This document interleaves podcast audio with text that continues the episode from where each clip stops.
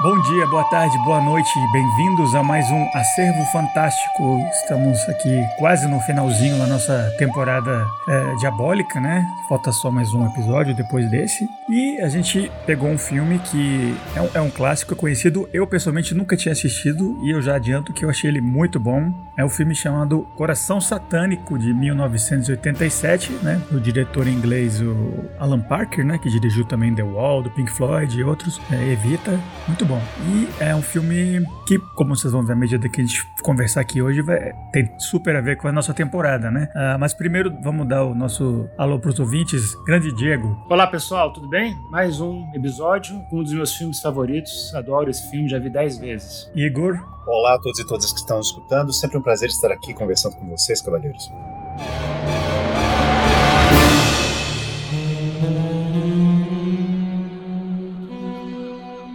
Então, a gente vai falar, né, do, desse Angel Heart, né, um filme neo-noir, né, de, dos anos 80, que se passa nos anos 50, né, com Mickey Rourke, jovem, assim, irreconhecível, né, se você só conhece ele recente, assim, de, do lutador pra frente, né. É muito legal ter uma participação especial do, do De Niro, né, como Louis Cypher, tem a Charlotte Rampling, um grande elenco, né, é poucas pessoas, né, Lisa Bonet, tem poucos, poucos personagens, mas é, é um filme muito imersivo, assim, nessa, nessa vibe da época dos anos 50 e de detetives, né? O Mickey Rourke faz um detetive que é contratado para procurar uma pessoa que está sumida, né? Pelo, pelo o De Niro contrata ele, né? O Louis Cypher. Então tem essa coisa, né? De identidades trocadas, você não sabe o que está acontecendo, tem elementos de bruxaria, de, de magia negra, né? Quais são as suas histórias com esse filme? Vou, vou começar pelo, pelo Diego, que você falou que esse é um dos seus favoritos, né? Qual é a sua história com esse filme? Eu assisti é, pequeno, ainda. Eu acho que eu devia ter. Eu devia ser pré-adolescente com 13, 14 anos, né? Indicação do meu pai. Um dos daqueles filmes que meu pai me recomendou quando eu era. Quando eu comecei a, a ter idade para ver, né? Uns filmes mais adultos. E a gente era muito fã do De Niro, né? Ele me, me mostrou Taxi Driver, me mostrou Franco Atirador, mostrou Poderoso Chefão 2, 1 e 2, né? Então virei fã do De Niro também, aí fui ver Coração Satânico por causa do De Niro. E amei o filme desde o início e agora revendo, né? é, tanto alguns anos atrás como para agora para o podcast, eu, eu gosto muito de, de, de, vários aspectos do filme, né? não só do plot, mas também da, da história, né? mas também da, da, atmosfera do filme, da estética do filme, uma estética bem neo-noir nos 80, que ainda usa um pouco do claro escuro né? Do, do, dos filmes clássicos noir dos anos 40, mas um, um estilo assim dá para perceber nos anos 80 eles utilizavam muito é, as cortinas persianas, né? entrava luz, aí tem escuro e luz, escuro e luz, escuro e luz. Então é um, são, são, eram fotógrafos, né? diretores de fotografia maravilhosos que sabiam usar muito bem a escuridão né? nessa época. Tinha Gordon Williams, né? e esse fotógrafo desse filme eu achei também brilhante. Né? Eu acho a direção de arte desse filme perfeita. A música, né? o saxofone, depois a gente vai falar do saxofone, o Igor conhece o saxofonista, que a gente sempre associa saxofone dos anos 80 com coisa brega, mas esse não, esse não é Kennedy, sabe? Não é easy listening, né? Então esse, esse acrescenta muito pro clima do filme. Então o filme ele, e tem a temática que eu gosto muito. Um filme aço. E agora aviso também, viu? O Felipe não falou, mas assim, os nossos episódios todos têm spoilers, mas esse filme tem um twist. E a gente vai estragar esse twist, com certeza. Tem spoiler. Sem dúvida. É um filme mais antigo, também não tem essa coisa tanto, né? Uma coisa é um lançamento com spoiler, mas um filme já mais. Vai fazer já quase 40 anos, a gente vai, vai discutir todos os detalhes da trama, né? Eu já assisti realmente umas 10 vezes esse filme e eu nunca. Não me canso. Não foi cansativo ver dessa vez. Realmente sou muito, muito fã desse filme. Perfeito. Igor, e você? É, como é que é seu, sua história com o coração satânico? minha história com o coração satânico. Eu não sei quando é que minha história com o coração satânico começou, ah, mas assim como o Diego, eu era bem pequeno quando assisti assisti, assim, bem pequena, né? Uma criança de 8 anos de idade assistindo o Coração Satânico. Não chega, não chega a ser tanto, não, mas eu acho que eu também estava na pré-adolescência quando eu vi esse filme. Esse filme eu acho que foi um dos vários filmes que eu assisti por conta daqueles guias de cinema que eu tinha, que eram uns calhamaçozinhos que você comprava em banca de revista, que geralmente era, não sei, alguém conhecido, uh, Ruben Evaldos Filho, esses guias assim. Aí eu, eu gostava de ver. É engraçado porque o Diego ele ia pelo, pelo ator do filme. E eu, uh, quando eu comprava esses catálogos, quer dizer, eu não comprava coisa nenhuma, né? Quando davam para mim de presente esses catálogos, né? Eu eu ia nos diretores. Então, se tinha um filme que eu gostava, eu associava ao diretor. O diretor que fez esse filme, deixa eu ver quais outros filmes ele fez. E aí eu conheci o trabalho do Alan Parker, que na época era um dos meus diretores favoritos. Eu falo na época porque já faz um bom tempo que ele não anda fazendo nada, o Alan Parker. Eu até achava. Acho que ele faleceu faz tempo, inclusive. Ele faleceu. Tá, tá, tá, aí uma excelente razão para ele não estar tá fazendo nada, né? Se ele, se ele tivesse fazendo alguma coisa, eu, eu estaria assustado, mas. Certeza, Felipe. Eu acho, que, eu acho que ele tá vivo. Ele morreu em 2020, quatro anos atrás, né? Quatro anos atrás. Bom, mas na época que, que ele fazia coisas, né, eu, eu, eu, eu, gostava dos filmes dele. Eu lembro que eu assisti mais ou menos nessa época também The Wall, assisti Mississippi em Chamas, assisti Expresso da Meia-Noite, que é acho que é um dos filmes mais pesados que ele já fez, assim, um filme realmente muito forte, assim, muito bom, mas muito forte. Bugsy Malone, que é uma comédia musical que ele fez com a jovem Julie Foster, uh, The Commitments, eu acho ele um grande diretor, ele tem uma filmografia, assim, bem sólida. Aquele Angela's Ashes, né, Cinzas da Angela. Angela's Ashes, pronto, tá tentando lembrar qual foi o último filme que ele fez que eu assisti, que eu gostei muito também. E, bom, assim, só para encerrar essa história, eu gosto muito do Coração Satânico, né? Angel Heart. Uh, eu gostei muito da primeira vez que eu assisti. Assisti, não sei se assisti 10 vezes, mas assisti algumas várias vezes ao longo da minha vida. E reassisti agora pra gente gravar esse episódio do podcast, pra eu lembrar também certos detalhes da história. E foi muito prazeroso, muito prazerosa a minha experiência de reassistir o filme. Assim, é um filme muito bom. Mickey Rourke, né? Que pena, né? Assim, você vê o quanto que ele era. Sempre, sempre foi um excelente ator, mas além de ser um excelente ator, você vê o quanto que ele era sabe, um galã, né? Assim, era realmente um homem muito bonito. E ele se desgraçou, né? Com cirurgias plásticas e, enfim, essa vida de Hollywood. Box. Uh, box também, né? Mas eu acho que é uma das melhores interpretações dele. Sem dúvida nenhuma, é uma das grandes, mais memoráveis interpretações do Robert De Niro, apesar dele fazer, como o Diego falou, assim, praticamente apenas uma participação especial no filme. Quase não aparece no filme. Ele aparece em momentos muito pontuais, né? Ao longo do filme. Mas é todos os momentos que... Todas as cenas com o Robert De Niro são cenas muito, muito boas, muito marcantes, né? Ele rouba a cena sempre que ele aparece. E é isso, ansioso para falar com vocês a respeito dos vários temas que tem nesse filme. Né? Um filme sobre magia negra, sobre pactos é, é, é fáusticos, faustianos com, com o demônio. É, filme sobre racismo também, tem um pouco sobre isso, né? sobre segregação racial, sobre cultura norte-americana, sobre música. Tem aí, sabe? É um prato cheio para quem gosta de cinema esse filme. É, e já no meu caso, né? Eu nunca tinha assistido. Eu comecei, a minha primeira vez foi agora pro podcast. Tem muitos filmes, assim, algumas pessoas vão dizer básicos, né? Obrigatórios, que eu até hoje não assisti, porque me sinto meio soterrado aí pela quantidade de, de cultura disponível que você sabe, que você tem que consumir ou apreciar e tal. E eu tenho, eu tenho um perfil naquele Letterboxd, né, que é uma rede social de, de cinema no qual você faz resenha, você cria suas listas e tal. E eu tenho, tipo, quase 3 mil filmes na minha lista para assistir ainda, né? Entre porcaria e filmes C, Z, tosqueiras, até, tipo, obras, né, né Fellini, assim, eu, assisti um ou dois filmes dele, né, e, e, assim como ele, muitos outros, né, desse, desse top dos 100 filmes mais importantes da história, não sei o quê. Eu tenho vários que eu não assisti, né? E então eu tô lentamente sempre tentando. Eu é, nos últimos anos aí, que é algo que eu não consegui manter, eu tava me esforçando para nunca repetir filme, só ver filme novo, assim. Com podcast é mais difícil, mas na via de regra eu, eu tento porque eu fico, né? Tem tantos buracos na minha cinematografia pessoal, assim. E um deles era esse, né? O Coração Satânico. Eu já era familiar, obviamente, com Alan Parker, né? Eu gosto, desde bem adolescente, eu adorava o Pink Floyd The Wall tinha uma versão, eu comprei o, DV, o VHS na época, é, eu adorava, né? É, depois Mississippi em Chamas e vários outros filmes dele. O próprio Bugsy Malone eu vi quando era criança também, musical com a Jodie Foster. Só que esse tinha ficado faltando e agora eu assisti e adorei. Realmente, se bobear o que eu, é o, o melhor filme dele para mim, né? Dos que eu assisti. Eu adoro o noir, né? O, o noir, tanto o noir original, né? Do, desse cinema dos anos 30 até 50, que foi, né? Posteriormente chamado pela crítica de noir, né? E pelo neo-noir, que é o, o, cinema que se inspira muito nesse estilo, né? Que é o caso desse. Eu adoro, sempre gostei muito. Nos últimos anos eu tô, assistindo muito filme antigo, né? Anos 40, 50. E especificamente noir é um gênero que me atrai muito. Então esse aqui para mim foi um prato super cheio, né? É, a direção é ótima, as atuações são tão boas. O, o Mickey Rourke é incrível, né? Tem, uma, tem umas horas assim. Ele, basicamente o filme é só ele, porque, como eu falei antes, né? Tem poucos personagens, né? Ele, é, ele habita um mundo meio vazio, meio estranho, assim. Ele viaja muito de Nova York para Louisiana e tal, mas é um mundo meio, meio uma coisa meio de sonho, assim, não, não é... O, o diálogo que ele tem é mais aquela coisa do, do monólogo do detetive ou, ou coisas mais específicas que ele está investigando um caso, né? Então eu adoro a vibe desse filme, a atmosfera, realmente como o Diego mencionou, né? Aquela tem uma sensação que não sei assistir esse filme, né? Que você você sente quando ele, por exemplo, tá em Nova Orleans, aquela coisa quente, úmida, né? É um filme muito muito tátil nesse sentido, eu achei assim. É, você acompanha realmente ele e ele é, tá perfeito no filme. Tem umas cenas, por exemplo, no final do filme que ele, pra mim, é o melhor momento da atuação dele, né? Do Mickey Rourke ele descobre uma coisa sobre ele mesmo e ele não, ele não aceita, né? Ele tá com o olho todo molhado, meio chorando assim. E ele continua dizendo: Não, não, você tá errado, você tá errado pro, pro De Niro, né? Ele tá tão bom nessa cena, assim, caraca, top 10, assim, das, das atuações dos anos 80 fácil, assim, se não mais. Ele, ele tem uma vibe, assim, meio, meio, meio malombrando jovem, assim.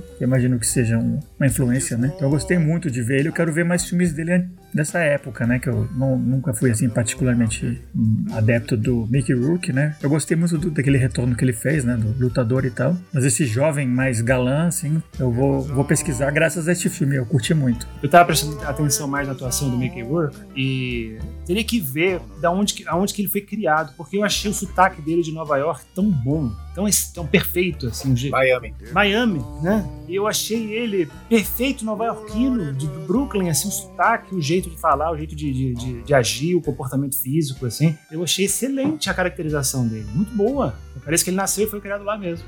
Não, perdão, ele, ele nasceu em Nova York, é, é, porque eu tô lembrando aqui de uma entrevista em que ele, em que ele deu no Actors Studio, que foi uma entrevista, uma entrevista muito boa, inclusive. Eu recomendo, se alguém ainda tiver a oportunidade de assistir, né, pelas entrevistas com James Lipton. Uh, ele fala muito de Miami, eu não sei se Miami é onde ele passou a maior parte da vida dele, se é onde ele cresceu, ou se é onde ele morava na época, mas assim, as referências de cidade para ele eram basicamente Los Angeles e Miami. Uh, mas estou vendo aqui que ele, é, ele nasceu em Nova York. Ah, ele nasceu não quer dizer nada, assim, ele pode ter nascido, pode ter ido para algum outro lugar, então é, teria que entrar particularidades da história do Mickey Rourke, mas de qualquer forma, assim, sabe, outra com você, Diego, o, é, o sotaque dele chama atenção, sabe, ele faz um sotaque, o, isso é, é, é, é uma das, das, das catchphrases, né, uma das frases né, preferidas do personagem dele no filme, né, I'm from Brooklyn, então, o fato dele ser é, do Brooklyn, né, dele se identificar como sendo alguém uh, do Brooklyn, é, é muito importante para o personagem. Eu acho que é muito importante também na, na caracterização do personagem. Né? O Mickey Rourke tem esse sotaque nova-iorquino tão carregado que, né, assim, para os nossos ouvintes que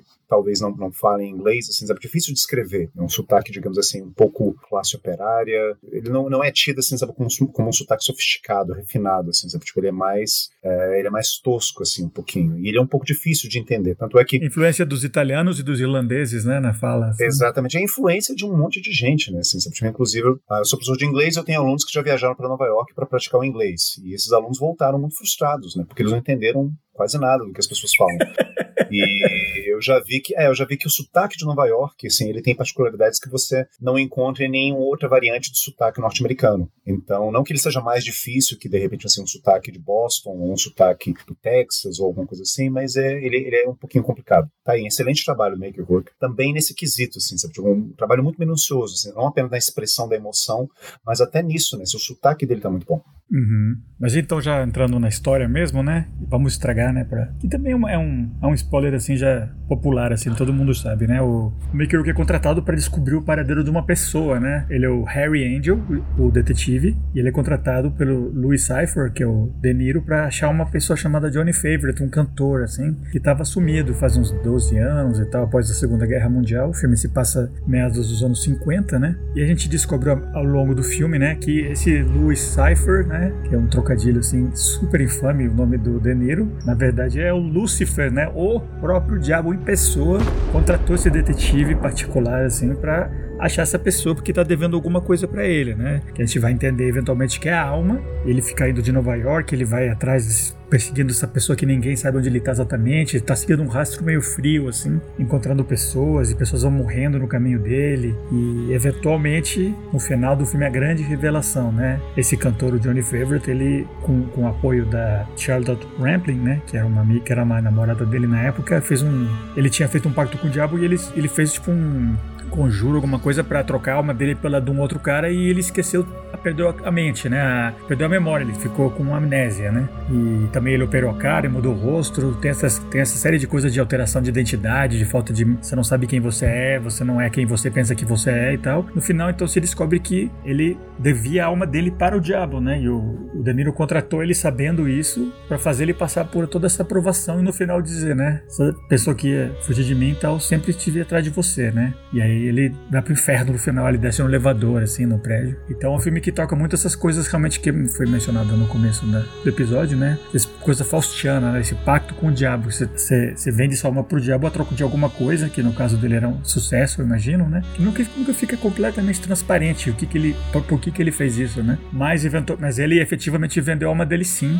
para o diabo e ele tentou fugir, roubar. Não... É, eu, tô lendo o livro, né? Esqueci de mencionar. Eu quase terminei. Falta bem pouquinho. Chama Fallen Angel, né? O livro, e Anjo Caído. E realmente o, o filme ele, é, ele é bastante fiel né, a esse livro, mas o livro é bem mais punk, bem mais barra pesada. O livro tem missa negra, tem e a descrição da missa é altamente assustador, sabe? Tem é, sacrifício de bebês, tem como é que se fala orgias, punkzão mesmo, né? E o, e o, e o Louis Cypher aparece bem mais. Tem vários papéis que ele interpreta no, no livro, né? Não só o, o, cara que contrata o Harry Angel.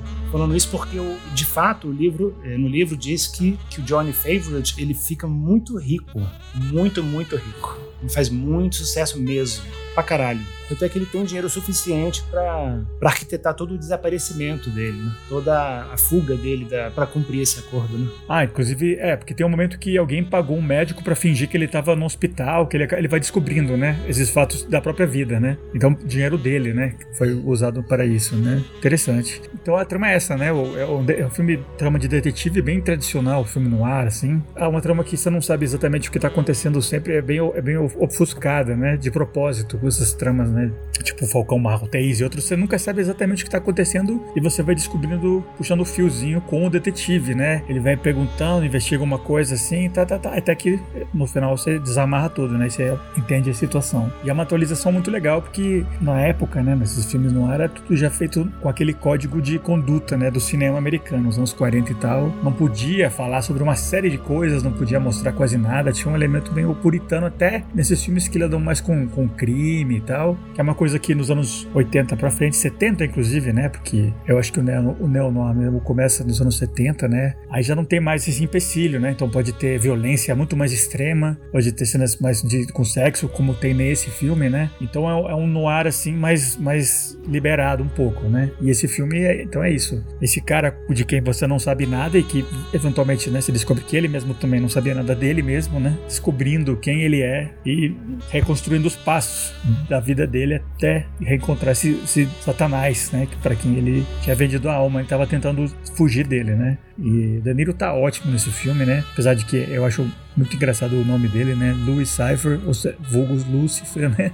É, é meio engraçado. Ele, inclusive, ele comenta no filme, né? O, quando, quando ele se dá conta, o Mickey Rourke, que, que, o, que o Louis Cypher é o Lucifer, diz, nossa, até seu nome é tipo uma piada, assim, uma besteira, né? Mas eu achei ele ótimo. Ele aparece realmente pouco, assim, numas cenas bem pontuais, com umas unhas compridas, cabelo comprido, assim. E a, minha, a cena que eu mais gostei dele é que ele, ele tá, eles estão num, num diner, assim, tomando café da manhã. Ele tem que se apresentar pro cliente dele para contar o que, que, ele tem descoberto, né? Ele, como detetive, ele recebe a grana dele, vai investigando, ele volta e meia encontra o Deniro para contar o que, que ele tá descobrindo. Então eles tomando café lá e o Deniro tá comendo uns ovos cozidos, assim. Ele começa a descascar o ovo lentamente, não sei o que. Ele fala, né? O ovo é como se fosse a alma, né? É, muitas culturas acham que a alma é representada por um ovo, né? E aí ele pega e, olhando pra cara do, do, do Mickey Rourke, ele pega e morde o ovo.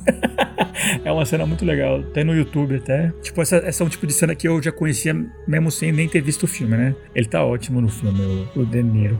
E, mas o elenco todo, né? Tem a, a Lisa Bonet, que na época era daquele do programa do show do, do Bill Cosby, né? Uma das filhas, né? É tipo a namorada barra né, interesse romântico dele no filme. Não, é, ela, ela é a femme fatale, né? Ela e a, e a, e a Charlotte Rampling do, dos típicos do, dos, dos filmes no ar. Todo filme no ar tem uma femme fatale, tem uma mulher que traz a, a perdição de fato para o personagem principal, o detetive. O filme no ar também tem muito personagem com amnésia e sempre tem personagens decadentes e cenas noturnas. E muita, muita coisa associada com, com, com crime, ou, ou coisas sacanagens que acontecem por trás da fachada, né? É uma das um dos grandes interesses do noir, né? É essa coisa meio cinismo, assim, né? Da existencialismo. Tem sempre um pouco disso também. É, exatamente. O, o filme noir, ele raramente tem um final feliz, né? Ele sempre tem uma um quê, assim, de fatalismo, né? De que as coisas vão dar errado, os personagens são pessimistas, são negativos. É bem assim mesmo. Só ia contar uma trivia, que o Mickey Rourke e o De Niro nunca, eles se deram muito mal nesse filme, né? Fora da, nos bastidores. Né? De Niro não quis, não quis falar direito com o Mickey Rourke. De Niro estava pensando que ele estava meio adotando uma, uma, postura meio method, meio Daniel Day-Lewis, de, de, não, de não ficar de bonzinho, gente boa e de conversinha com o Mickey Rourke é, fora do, das gravações. Ele queria, assim, meio ser o demo mesmo, ser Satã e ser uma figura meio assustadora e meio dominadora, sabe? Meio por cima. E o Mickey Rourke ficou muito puto com isso. Não gostou mesmo. Aí parece que gerou uma, uma inimizade entre os dois pra, por muitos anos, até hoje, talvez. Detestaram. Até hoje. O Mickey Rourke fala, inclusive, o, o Martin Scorsese não contratou ele para fazer um papel lá no The Irishman, porque o Robert De Niro estava no filme, o Robert De Niro meio que convenceu o Martin Scorsese a não contratar esse cara não. Então, assim, ou seja, essa rixa deles dura até hoje. Então, essa acusação Mickey Rourke, não sei se é infundada ou o que que é, né? Assim, eu acho que o... Eu ia falar, né? O, De Niro pode não gostar realmente do, do, do Rourke mesmo, assim, mas o Mickey Rourke é tão doidão hoje em dia, ele fala tanta bobagem, assim, na internet, então, não sei, né? Imagina ali com aquela cara dele, quem que ele faria no, nos anos 50, naquelas, no, no The Irishman, né? Porque esse é um, um, dos problemas com ele, né? Ele era um ator tão natural, né? Aquela, aquela presença dele sem esforço, né? Ele é aquele estilo naturalista de atuação. Só que por causa dessa, dessa... Ele decidiu que ia lutar boxe uma época. Ele, quando ele era bem novo, ele fazia. Depois, nos anos 80, 90, ele, tipo, levou a sério, né? Então ele detonou a própria cara, né? E aí teve as cirurgias plásticas e tal. Aí ele ficou com uma, uma aparência tão antinatural, né? Que aí é difícil ele pegar um papel né, de suporte, porque eu, eu acho que chama muito atenção, né? A aparência dele, lamentavelmente, né? É foda. Teria que, tipo, maquiar, fazer alguma coisa para deixar ele com a aparência de uma pessoa padrão, né? Ele tá muito reconstruído, coitado. É, é foda, né? É difícil. Mas é, tem que ser um papel bem específico hoje em dia. Mesmo com maquiagem, assim, eu, eu demorei para reconhecer o. Assim, eu demorei para entender que o Mickey Rourke ele não estava maquiado naquele Sin City. Depois eu vi que ele tava. Depois eu vi que ele tava maquiado.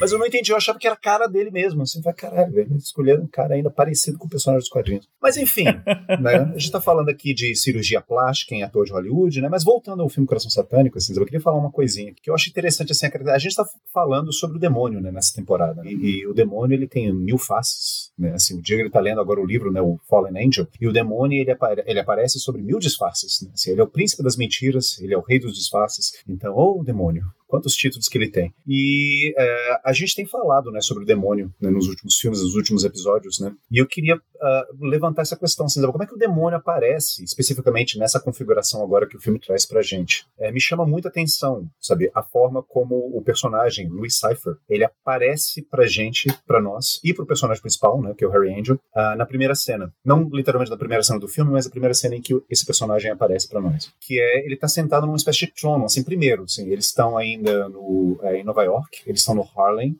que é um bairro negro, né? Basicamente, quer dizer, não sei se eu posso chamar o Harlem ou Brooklyn de bairros, né? Nova York tem uma organização urbana um pouco diferente, mas assim, enfim, é um lugar em que, pelo menos assim, na época em que se passa a história do filme, ele é predominantemente negro, né? Ocupado por é, afro-americanos. Então eles estão lá no Harlem e ele sobe uma escada, no andar de baixo está uma espécie de culto uh, pentecostal, né? De uma igreja em, assim, em que um pastor ele está arrecadando fundos para comprar um carro, basicamente, né? Não, e é só para complementar isso do pastor, né? É, não é uma seita qualquer, um culto normal. Ele tem, tem a placa, acho que chama Pastor John, uma coisa assim. E tá escrito assim: Pastor John is God, né? Então você vê que é um mundo de. É tudo cínico, né? Não, não existe. Tem o diabo, mas talvez Deus não exista nesse mundo no ar, assim, depressivo, cínico, né? Não, tá, tá, tá todo mundo meio fudido, assim, né? Não tem uma alternativa exorcista, né? Não tem o, no final do, do The Homem 3 que volta Jesus, né? Acho que é um mundo que tá a perdição, assim, né? E é dentro dessa própria igreja em cima que tá o, o diabo lá esperando para contratar o Harry, né? Exatamente. E quando o diabo aparece. Ele tá sentado, assim, eu acho muito curioso, assim, sobre a cena, né, como é que ela foi, como é que ela foi é, orquestrada, assim. Ele tá sentado numa espécie de trono, né, não sei se repararam. Ele tá sentado numa cadeira, assim, mas é uma cadeira que tá levemente elevada por um palanquezinho, né, então é como se, em volta de umas cortinas que estão abertas, né, então obviamente você consegue ver que ele tá lá. Uh, mas é como se ele tivesse uma posição já elevada, né, de poder hierárquico, né, e você não sabe por quê, porque você acabou de conhecer aquele personagem, mas ele já parece como sendo alguém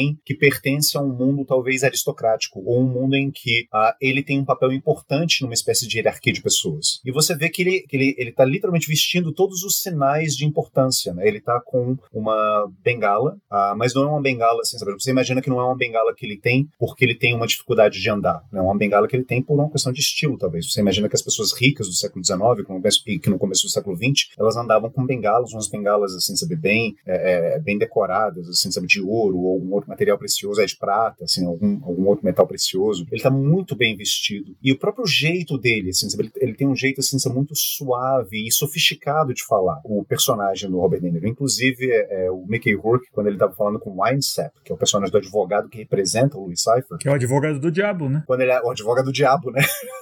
Literalmente.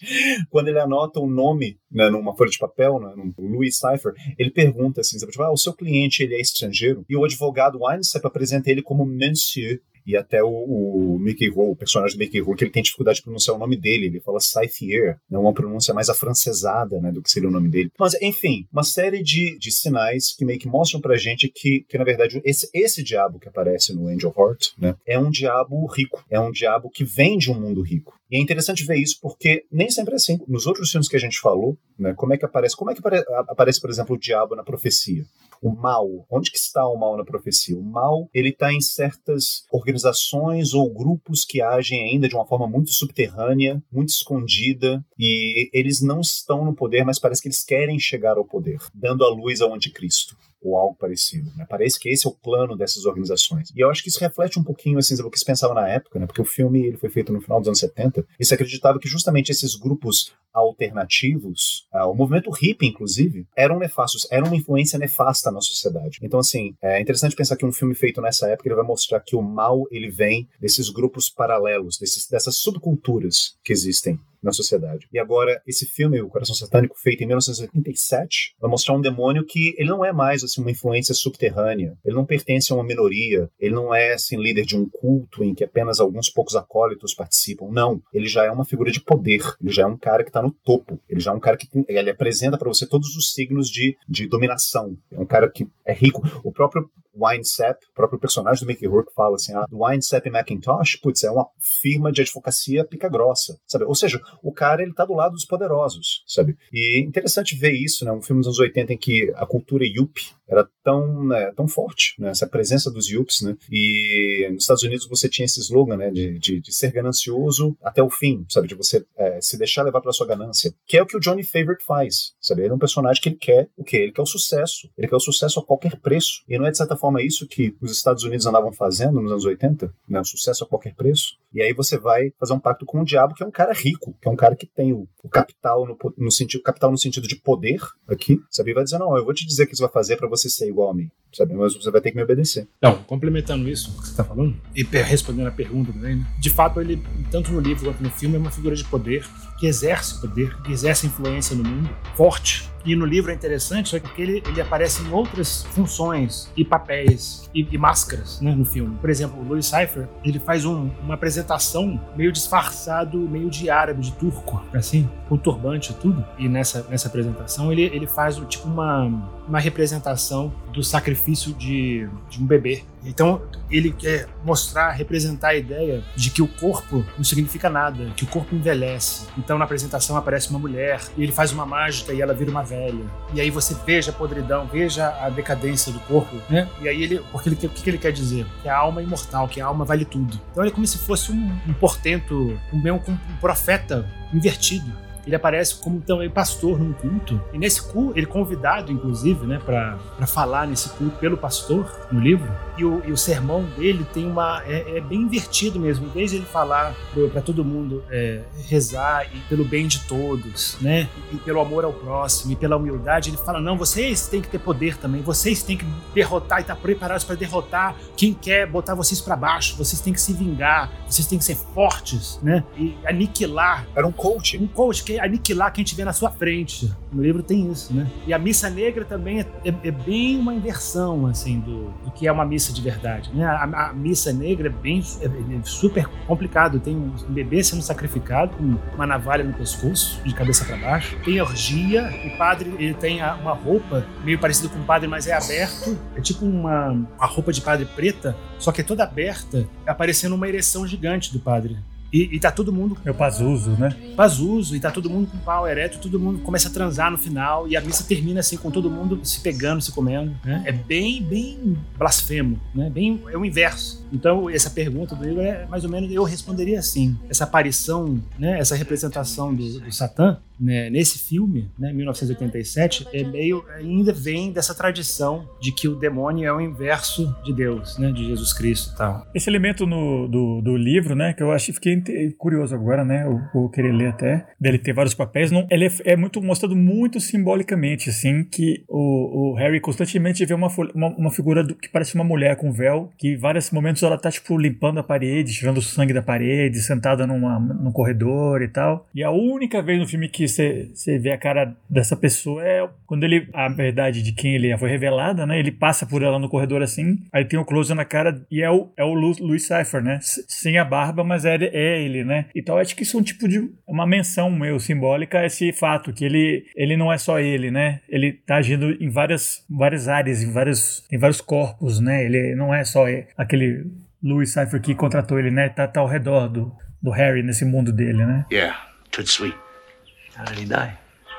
Falando dessa coisa de simbologia, né, que você estava tá, falando, né, de coisas simbólicas e tal, queria perguntar uma que eu reparei, né? Eu nunca tinha assistido o filme, né? E uma coisa que eu achei mais que era um detalhe meio simbólico, assim, meio remete, remeteu no ar, os anos 50, que eu reparei que na verdade é muito mais insistente, não é simplesmente um elemento do cenário, é que em vários momentos ao longo do filme, e especificamente são momentos nos quais o, o Harry inconscientemente ele tá matando alguém que ele acabou de entrevistar, é, é mostrado um ventilador. Vocês repararam nisso? Reparei. Um exaustorzinho, direto, direto, direto. Né? Eu imagino que tem um elemento simbólico ali de, desse vento soprando, né? Tem alguma coisa que dá para ser traduzida com uma, um aspecto meio. Como é que se diria, né? Um, esse vento da mudança, né? Sei lá, esse bafo do, do inferno, né? Que sopra, né? O que, que vocês acham disso? primeira cena em que aparece o Louis Cypher já tem, assim, sabe, dois ventiladores, inclusive. E um dos ventiladores está sempre girando muito lentamente, mas aí o que acontece é há uma inversão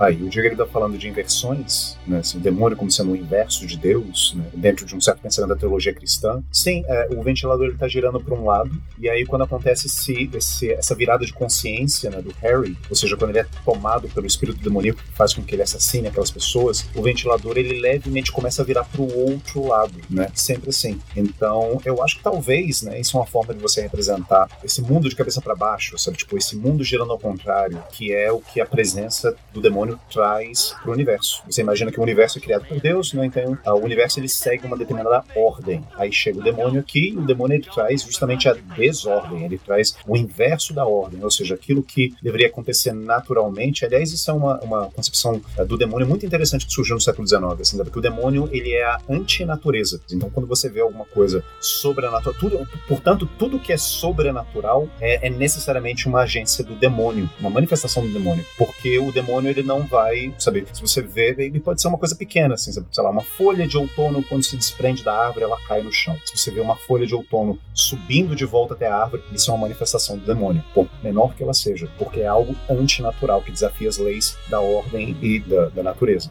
Então, por isso que esse pessoal cristão não gosta do Harry Potter, né? Ele... Mas, uh, Diego, por favor, comente você que, inclusive, eu queria saber se tem alguma coisa no livro sobre isso, né? Então, é, no livro não tem, não, tem não né? Mas eu tava. Não lembro onde eu li exatamente, né? E essa questão do ventilador também tem a ver com, com um elemento demoníaco que também existe no Exorcista, que a gente falou isso, que o demônio também é um certo. Ele tem um domínio dos ventos também. Ele pode incitar ventanias e tempestades. Então, é, com certeza tem esse elemento que o Igor falou, né? Porque ele tem uma cena realmente que o ventilador gira, começa a girar de um lado, depois volta a girar de outro. Eu acho que é lá no apartamento do, do Dr. Fowler, né? Começa a girar do nada, sem vento nenhum. Então eu acho que quando o Johnny Favorite ele sobe, né, a consciência do Harry Angel para assassinar as pessoas que estão ali no caminho dele, e aí o filme começa a vir simbólico, né? O filme ele tem essas cenas de pesadelo, né? Surreais. Então, eu acho que esse ventilador e esses ventos, né? Essa, essa movimentação que é sobrenatural, exatamente, né? Como o Igor falou, também é uma, é, um, é uma coisa muito associada ao demônio, ao diabo, né? Tem esse elemento, tem essa, essa frase, esse conceito do sopro divino, né? Então, é o, o sopro demoníaco, né? É o, é o oposto disso, né? Isso, né? No livro, a gente descobre um pouco mais sobre Johnny Favorite. O livro também, como filme, ele se passa linearmente, cronologicamente, com o Harry Angel fazendo a investigação. Então, o Johnny Favorite, quando é mencionado, ele, ele realmente tem uma ligação, desde o início, desde jovem, com forças do inferno e com magia negra e com rituais satânicos, desde o início. Né? Ele sempre foi muito interessado nisso sempre foi muito ambicioso. E, e de fato, a, a, namorada dele ser a, a Margaret Kruzmark, né? Como se fosse uma bruxa, uma mulher que vê o futuro, mas não evidente, né? Ele sempre se associou com pessoas assim. No livro, tem esse background dele, com certeza. E o Johnny Favorite no livro fica super claro que ele era meio, meio filha da puta também. Ele era bem escrotão, ele era meio demoníaco também. Então, meio que o Johnny Favorite no livro dá a entender, fica subentendido, que ele tá, é certo, uma certa batalha contra o próprio Lucifer. Sabe? Quem é mais esperto, quem é mais inteligente. Talvez o filme fica um pouco isso também, né? Tá tentando ludibriar o diabo, né? No filme também, né? Ele tá tentando passar a perna no diabo, né? E não por bondade, né? Porque realmente o Igor tava certo, né? Quando ele falou sobre essa, que é bem anos 80, né? Essa figura do, de Satã como uma figura de poder e poder com, de autoridade e de grana, material, sabe? Econômico também. E aproveitando que você está falando do livro né, e da, da, dessas coisas de simbologias e tal, do ventilador, falou do ventilador, é repetido muitas vezes, né? Inclusive nessa cena que eu mencionei do ovo, né? Que o, que o Louis Cypher equipara um ovo à alma, né? A alma é um ovo e ele vai e come, né? A desculpa do Harry para não comer é que ele diz: Eu tenho uma coisa com galinhas, né? E ao longo do filme é repetido, ele encontra frangos e foge. Tem sempre algum elemento assim que o, a galinha representa algo negativo para ele, né? Ele tem um, um, trauma, uma fobia. Inclusive, tem uma hora assim que no filme não tem esse excesso de, de missas negras e, e, orgias, né? Tem umas, um flashzinho aqui ali e tal, e tem uma hora que tem uma dança lá da, da uma coisa meio, meio com inspiração voodoo, que a, a Lisa Bonet parece que sacrifica um frango, né? Que isso é bem comum nessas tradições assim, né? Então tem alguma coisa a ver com isso, né? Não sei se no livro menciona, não menciona. No livro, esse ritual que ela faz é igualzinho perfeito, assim mesmo. A diferença é que o relacionamento entre ela e o Harry Angel é muito mais profundo no livro, né? É um relacionamento apaixonado. Eles têm uma, eles começam um relacionamento mesmo, de entrega um pro outro, assim, sabe? Bem trágico, né? Bem prevendo Old Boy depois, né? Porque realmente descobre-se que se ele é o Johnny Favorite, né? Ele é pai dela. Eita, incesto é coisa do capeta. E no livro eles realmente mandam ver pra caralho, vários dias. Eles têm uma relação profunda por um tempo, assim. Para aqueles ouvintes maiores de 18 anos, quando o Diego fala manda ver, ele tá falando de fase é. sexo.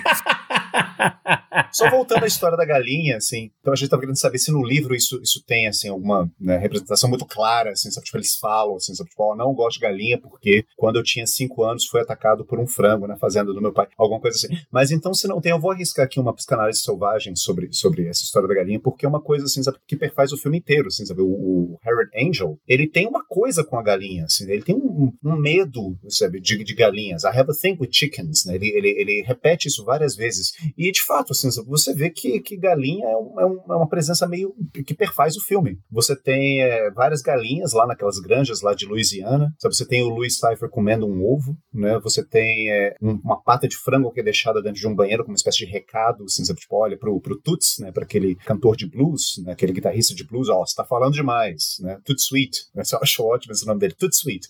Então o filme todo fica mostrando assim, ó, tem frango. Frango, frango é um negócio importante aqui pra gente, né? Sabe? De onde é que viria esse, esse, essa coisa do frango, né? não sei, arriscando aqui dizer, assim, sabe? Tipo, claro, assim, você tem mil interpretações, mas é, naquela cena em que aparece aquele, aquele ritual de. Aqui eu vou dar uma de antropólogo chato, né? Assim, aquele ritual de Udu não é voodoo, porque essa é a religião de matiz africana da forma como ela aparece no Haiti, especificamente. Voodoo é haitiano. Uhum. Nos Estados Unidos você tem voodoo, que se escreve H-O-O-D-O-O. Uh, ah, então, é voodoo, né? Voodoo, é. Então, assim, é claro, são, são, são religiões relacionadas, mas não é a mesma coisa, obviamente. Esses filmes também não representam, não são representações, assim, muito fidedignas da realidade dessas. Elas são muito mal representadas no cinema, né, no terror em geral. Então, a gente já parte que não tem nada de, ver, de verdadeiro ali, né? É, uma, é, uma, é um clichê, né? Então... Exatamente, eu acho que é, é importante salientar isso, assim, porque de forma geral, né, o que a gente vê no cinema é uma caricatura dessas religiões. Ah, se bem que talvez eu defenda um pouco o Alan Parker aqui nesse sentido, mas já já eu falo isso no geral é bem caricata mesmo. Mas de qualquer forma, né, você vê então esse, esse ritual né, dessa religião de matiz africana, né, que é mostrado no filme, e no, ao final desse, assim, a, culminância desse ritual, como ele é mostrado né, no filme, é o sacrifício de uma galinha. A personagem Lisa Bonet, ela pega uma navalha, né, uma navalha de fazer barba, né, e ela corta o pescoço de uma galinha. E então, novamente, você tem a imagem do frango, né, aparecendo, né. O que me faz pensar, assim, sabe, talvez é, a versão do Harry venha daí, né, porque o frango, ele é um animal sacrificial, né? Assim, ele é um animal que ele serve. O propósito do frango, no final das contas, é ele ser sacrificado. Sabe? O frango ele só tem utilidade na nossa cultura porque ele é comido, ele é sacrificado, mas ele é altamente expendable. Sabe? Tipo, é um, é um animal que você encontra. Não estou falando mal do frango, pelo amor de Deus. Assim, se você tem uma galinha em casa de estimação, se você ama a sua galinha, continue amando. Assim, não estou falando mal da galinha. Mas é, para nossa cultura, assim, o frango ele tem essa coisa assim, de ser um animal que é altamente descartável. Sabe? Não tem frango a torto direito em qualquer lugar. E ele é usado em sacrifícios, né? Ah, pelo menos assim, nessa caricatura dos sacrifícios que a gente vê nos filmes. Então, você quer fazer um sacrifício de sangue, você mata uma galinha, você corta o pescoço de galinha. Esse é o temor dele, assim, porque ele é o animal sacrificial, né? Assim, ele usou o Harry Angel, né? Ele foi a vítima do Johnny Favorite para que eles pudessem fazer um ritual. Aí nesse ritual o que, que eles fazem? Eles arrancam o coração da pessoa, comem o coração e aí você toma a alma dela emprestada. Ou seja, o verdadeiro Harry Angel, ele foi a galinha do Johnny Favorite. E aí o que acontece que o, o Johnny Favorite barra Harry Angel, né, assim, o Harry Angel sem lembrar que ele é o Johnny Favorite, sempre que ele vê uma galinha, talvez ele, ele tenha esse, essa angústia, né? Justamente porque isso talvez remeta a ele isso. Sabe, tipo, eu, eu, eu, já fui, eu já fui esse animal sacrificial, eu já fui sacrificado que nem uma galinha. Sem dúvida, é isso que eu ia falar. A gente descobriu aqui ao vivo, né? Realmente, que tem esse conceito do bode expiatório, né? O, o, o Harry original era tipo um frango expiatório, né? Ele só serviu para ser assassinado, então o verdadeiro Harry, ele foi morto como um frango num, num, numa missa dessas ah, negras, ou numa, numa, numa cerimônia religiosa, não necessariamente negativa, né? É, é, é, feita, né? Por isso que ele, ele, se, ele tá no mesmo nível, né? E, e isso, isso sublinhado pelo diabo, né? Quando ele diz que o ovo representa as almas, né? Ele come assim, pois isso aqui é você, seu desgraçado. Ele tem, olhando profundamente no olho dele, assim, mordendo, comendo. A, você é um ovo, você é um, você é um frango para o matadouro. Esclarecendo, assim, um pouco mais esse ritual que eles fizeram, né? A Margaret, ela pega o, o Johnny Favorite no hospital, completamente desfigurado, com uma, enfaixado e com amnésia, e aí eles fazem um, um ritual de transferência de almas. Né? Então a alma desse soldado chamado Harry Angel, que eles encontram lá na Times Square, ela, ela é uma alma que ele é transportada para o corpo do Johnny Favorite. Como se o Johnny Favorite pudesse continuar vivo, mas com o Harry Angel pilotando, né? Então o Harry Angel está lá atrás, assim, meio desfigurado com amnésia, mas certa, no filme ele, é a hora que ele renasce, né? Que ele ressurge. É por isso que ele enganaria o diabo, né? Que o, o, o Harry existe mesmo. Mas assim, o, o, o cara que a gente está vendo, o Mickey Rourke, ele é o Johnny Favorite com a alma do Harry Angel. Isso. Ele não é o Harry Angel com a alma do Johnny Favorite. Mas ele tem a cara do, do Harry, ele não é. É porque todo, ele encontra um monte de pessoas que conheceram o Favorite. Não, não, ele fez uma, fez uma mudança. Eles pegam um cara parecido com ele, mas é o Johnny Favorite, completamente transfigurado. Tá certo.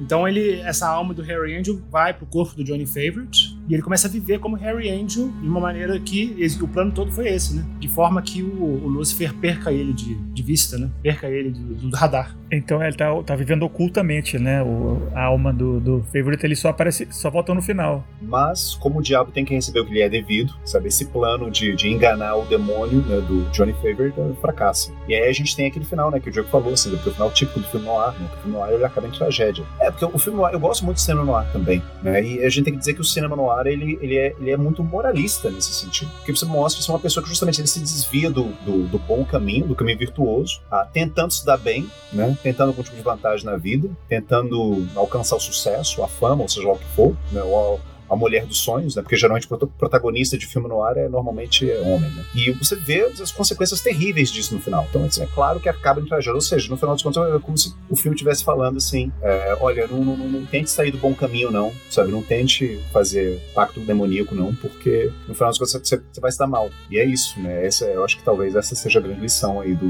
do Angel Heart, né? Assim, você não faça o pacto com o demônio. O que me faz pensar, assim, no sentido profundo, né, do, do, do pacto com o demônio. Né? O pacto com o demônio é justamente isso, né? Assim, simbolicamente falando né? Você tentar algum tipo de saída fácil para os descaminhos que a vida coloca na sua frente. Não que você tenha que sofrer, ah, é, tá, é questionável. Não que você tenha necessariamente que sofrer todas as agruras que a vida coloca na sua frente como um bom cristão. Não, estou falando, eu também não estou advogando assim, sabe, tipo, essa exposição. Mas o pacto demoníaco geralmente ele, ele, ele tem essa função, assim, sabe, de mostrar que, olha, esse shortcut, esse, esse atalho que está querendo tomar para alcançar aquilo que é a vida bem vivida, né, esse prazer, fama, muito dinheiro, sucesso, o que quer que você, a, a forma que você quiser que esse, esse, essa vida bem vivida se manifeste para você, esse atalho ele só leva à tragédia, né? Só leva à, à antessala do inferno ou à cadeira elétrica, que é o, é o fim do, do Johnny Favorite. Só queria falar uma última coisa para não esquecer, que é uma coisa que eu mais amo no filme, que eu adoro, adoro, que é essa associação, essa metáfora da porta antiga, né? Aquela porta antiquada do elevador se, se abrindo assim, e o elevador esperando por ele para descer pro inferno. Eu achei essa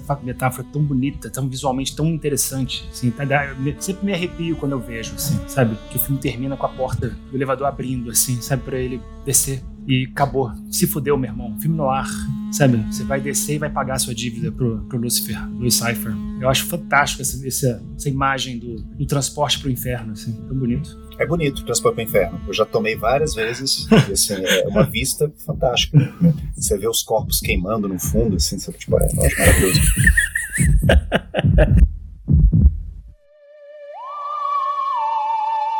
Pois é, pessoal. Então essa foi a nossa conversa sobre o Coração Satânico, né? Um filmão que eu vi pela primeira vez e, e, com certeza vou reassistir. Super dica, recomendo muito, né? Não precisa necessariamente ser fã de noir. Eu acho que ah, se, se você for, ajuda, né? É, e antes de encerrar mesmo, assim, já anunciar o próximo filme, né? Como sempre, bom, bora recomendar para os nossos ouvintes, né? Quais são as dicas que, que a gente tem para eles, assim, que tem alguma coisa a ver com o Coração Satânico ou, ou alguma coisa lembrou você vocês de um outro filme que vocês queiram recomendar. Uh, podemos começar pelo Diego? Sim, eu vou recomendar um filme no ar ele é considerado no ar, né? Não é, não sei se é unanimidade, né? Ele talvez ele esteja localizado numa transição, assim, né? No início, mas tem muitos elementos de noir, que é um e é um filme também com elementos de horror. Eu pensei, é, a minha indicação é nesse sentido, né? Um filme de horror que tem elementos de horror, mas que é um filme noir antigo, clássico, né? dos anos 40, que é o Cat People do Jacques Tourneur, que é um dos grandes diretores dessa época. Scorsese admira muito esse diretor. Scorsese ama esse filme, Cat People, Sangue de Pantera, Scorsese ama Cat People, é um filme que é, usa muito sombra, usa muito. Uh, o noir tem isso também, né? É, uma, é um tipo, uma característica de filme que, que surge é, do expressionismo alemão, né? Tanto é que os primeiros diretores de filme noir são todos é, europeus, né? Uhum. Imigrantes nos Estados Unidos. Jack Turner é um deles. E eles usam muito bem as sombras no filme, né? Usa muito bem as luzes e as sombras já nessa época. E o Cat People é um filme de, de sugestão é, não é um filme que tem pouquíssimas coisas explícitas, né? É um filme que tem que sabe sugerir medo, sabe sugerir pânico, sabe sugerir terror, muito pouco. Então, quem vai for ver esse filme é um exercício para você ver, com, naquela época, com a tecnologia que tinha e com pouco orçamento, conseguiram fazer um filme altamente sugestivo e, e, e altamente eficiente. Gostei muito de ter assistido o filme, achei que datou muito pouco. Né? A femme fatale é, é uma super femme fatale, europeia também, sabe? Uau, que fama fatale. A atriz e o personagem, a atuação dela, né? Hiper no ar, fantástico. Então, o marido tá completamente na mão dela, assim, se fode muito. e assim como o Coração Satânico tem um elemento sobrenatural também, né? Não, não é um, um, um só de crime, assim, né? Deixa eu recomendar o meu, que o meu também é contemporâneo com o seu. Ah, o meu também é dos anos 40, né? É de 49. É, é um filme que aqui no Brasil chama O Enviado de Satanás. É um dos poucos filmes no da época que realmente tem um elemento, assim, que toca nesse assunto, assim, meio do diabo, né? É um filme no qual Ray Milland, né? Que é aquele do The Lost Weekend, que é um ator muito bom Né? Que geralmente era mocinho, né? O protagonista e tal. Ele, ele é o vilão do filme. Ele faz, né? Conhecido como Nick Bill, que é o diabo, né? E é uma trama também com um negócio assim, pacto meio, meio faustiano, né? O protagonista é aquele Thomas Mitchell, que a gente falou anos atrás daquele filme do It's a Wonderful Life, né? Ele é aquele, aquele tio meio, meio idiota que perde a grana do, do Landing Company. E, só que nesse filme ele é um político, assim, ele quer, ele é DA, ele quer virar governador, ele acaba se juntando com essa figura misteriosa que vai ajudando ele crescendo no trabalho, né? E é o diabo. E é tão legal, tem todos esses elementos, né, de, de trama, de, de existencialista, esse elemento estético também puxado do, do expressionismo de luz e sombra. Só que o finalzinho, né,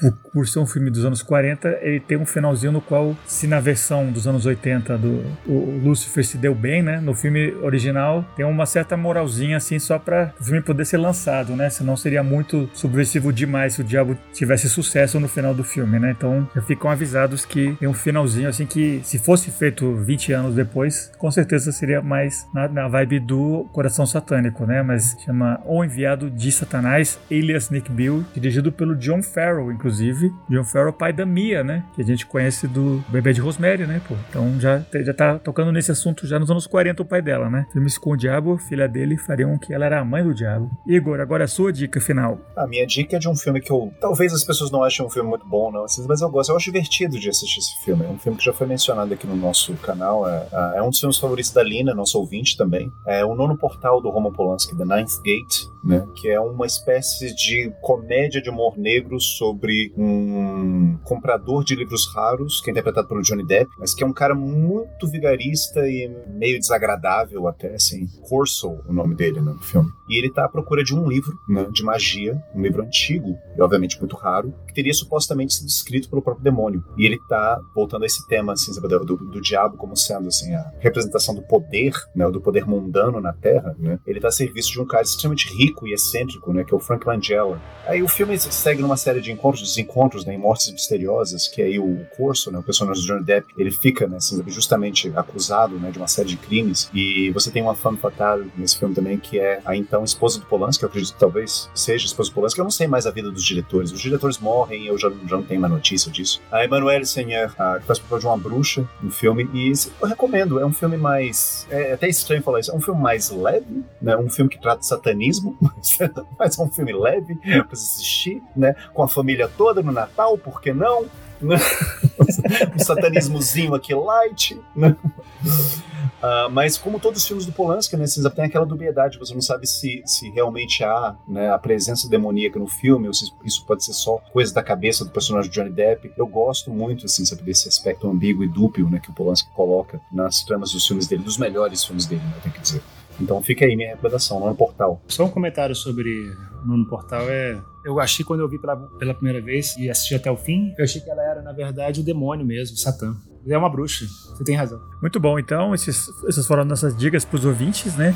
Só para anunciar, né, que nosso último episódio da temporada Diabólica é um filme que tá bem em voga, assim, tá meio viralizado na internet, muito, muita polêmica, muita, muita conversa. Um filme que eu assisti já, eu achei muito legal, meio pesado, assim, no sentido de ser meio gore, assim, um filme meio não só nesse sentido de, de gore, mas no sentido assim meio. É um filme meio bem pessimista também. Uma produção argentina que não tem, não tem tradução oficial aqui no Brasil, né? Chama Quando a la Maldade, que internacionalmente conhecido como When Evil Lurks, que literalmente na minha tradução, se fosse o, responsável, eu, eu traduziria como quando a maldade espreita, né? Quando, a, quando espreita a maldade. Então, esse vai ser o nosso último filme da temporada diabólica. Filme novinho, produção argentina, terrorzão, barra pesada massa. E que eu, que eu sei que o Igor assistiu, ele ficou passando meio mal. O Diego ainda vai assistir. Adorei passar mal com esse filme. Então é isso aí. Fica pra. Daqui a duas semanas a gente volta com ele. E depois vai ter uma temporada nova. Vocês vão ter que ouvir o próximo episódio para saber o que, que a gente vai. Qual vai ser o nosso nosso novo destino. Vocês vão, acredito que vocês vão curtir, tá? Então é isso aí, bora dar tchau pro, pros ouvintes. Grande Diego. Valeu, pessoal. Adorei a conversa. É uma, pra mim uma grande uma felicidade sempre falar sobre meus filmes favoritos. E, e tô muito, com muito medo desse próximo filme argentino. Eu já tô assim tenso, morrendo de medo. Ai, meu Deus do céu. Tô me preparando já desde agora. Igor. Gente, sempre um prazer conversar com vocês. Obrigado pela conversa, obrigado pelos insights que vocês trouxeram. Espero que os nossos ouvintes tenham aproveitado também. Espero que eles assistam Coração Satânico do Alan Parker. Espero que eles gostem. Se as pessoas que nos escutam já tiverem assistido Coração Satânico, espero que uh, assistam novamente, gostem e, por favor, nos enviem uh, uh, suas críticas, seus comentários, suas sugestões. Né? a gente adora ler todos e ouvir vocês, saber o que vocês estão achando dos episódios, o que vocês estão achando dos filmes, quais filmes vocês querem que a gente fale depois no futuro. E é isso aí, gente. Muito obrigado e um grande abraço. É isso aí, pessoal. Falou, abração para vocês. Tchau.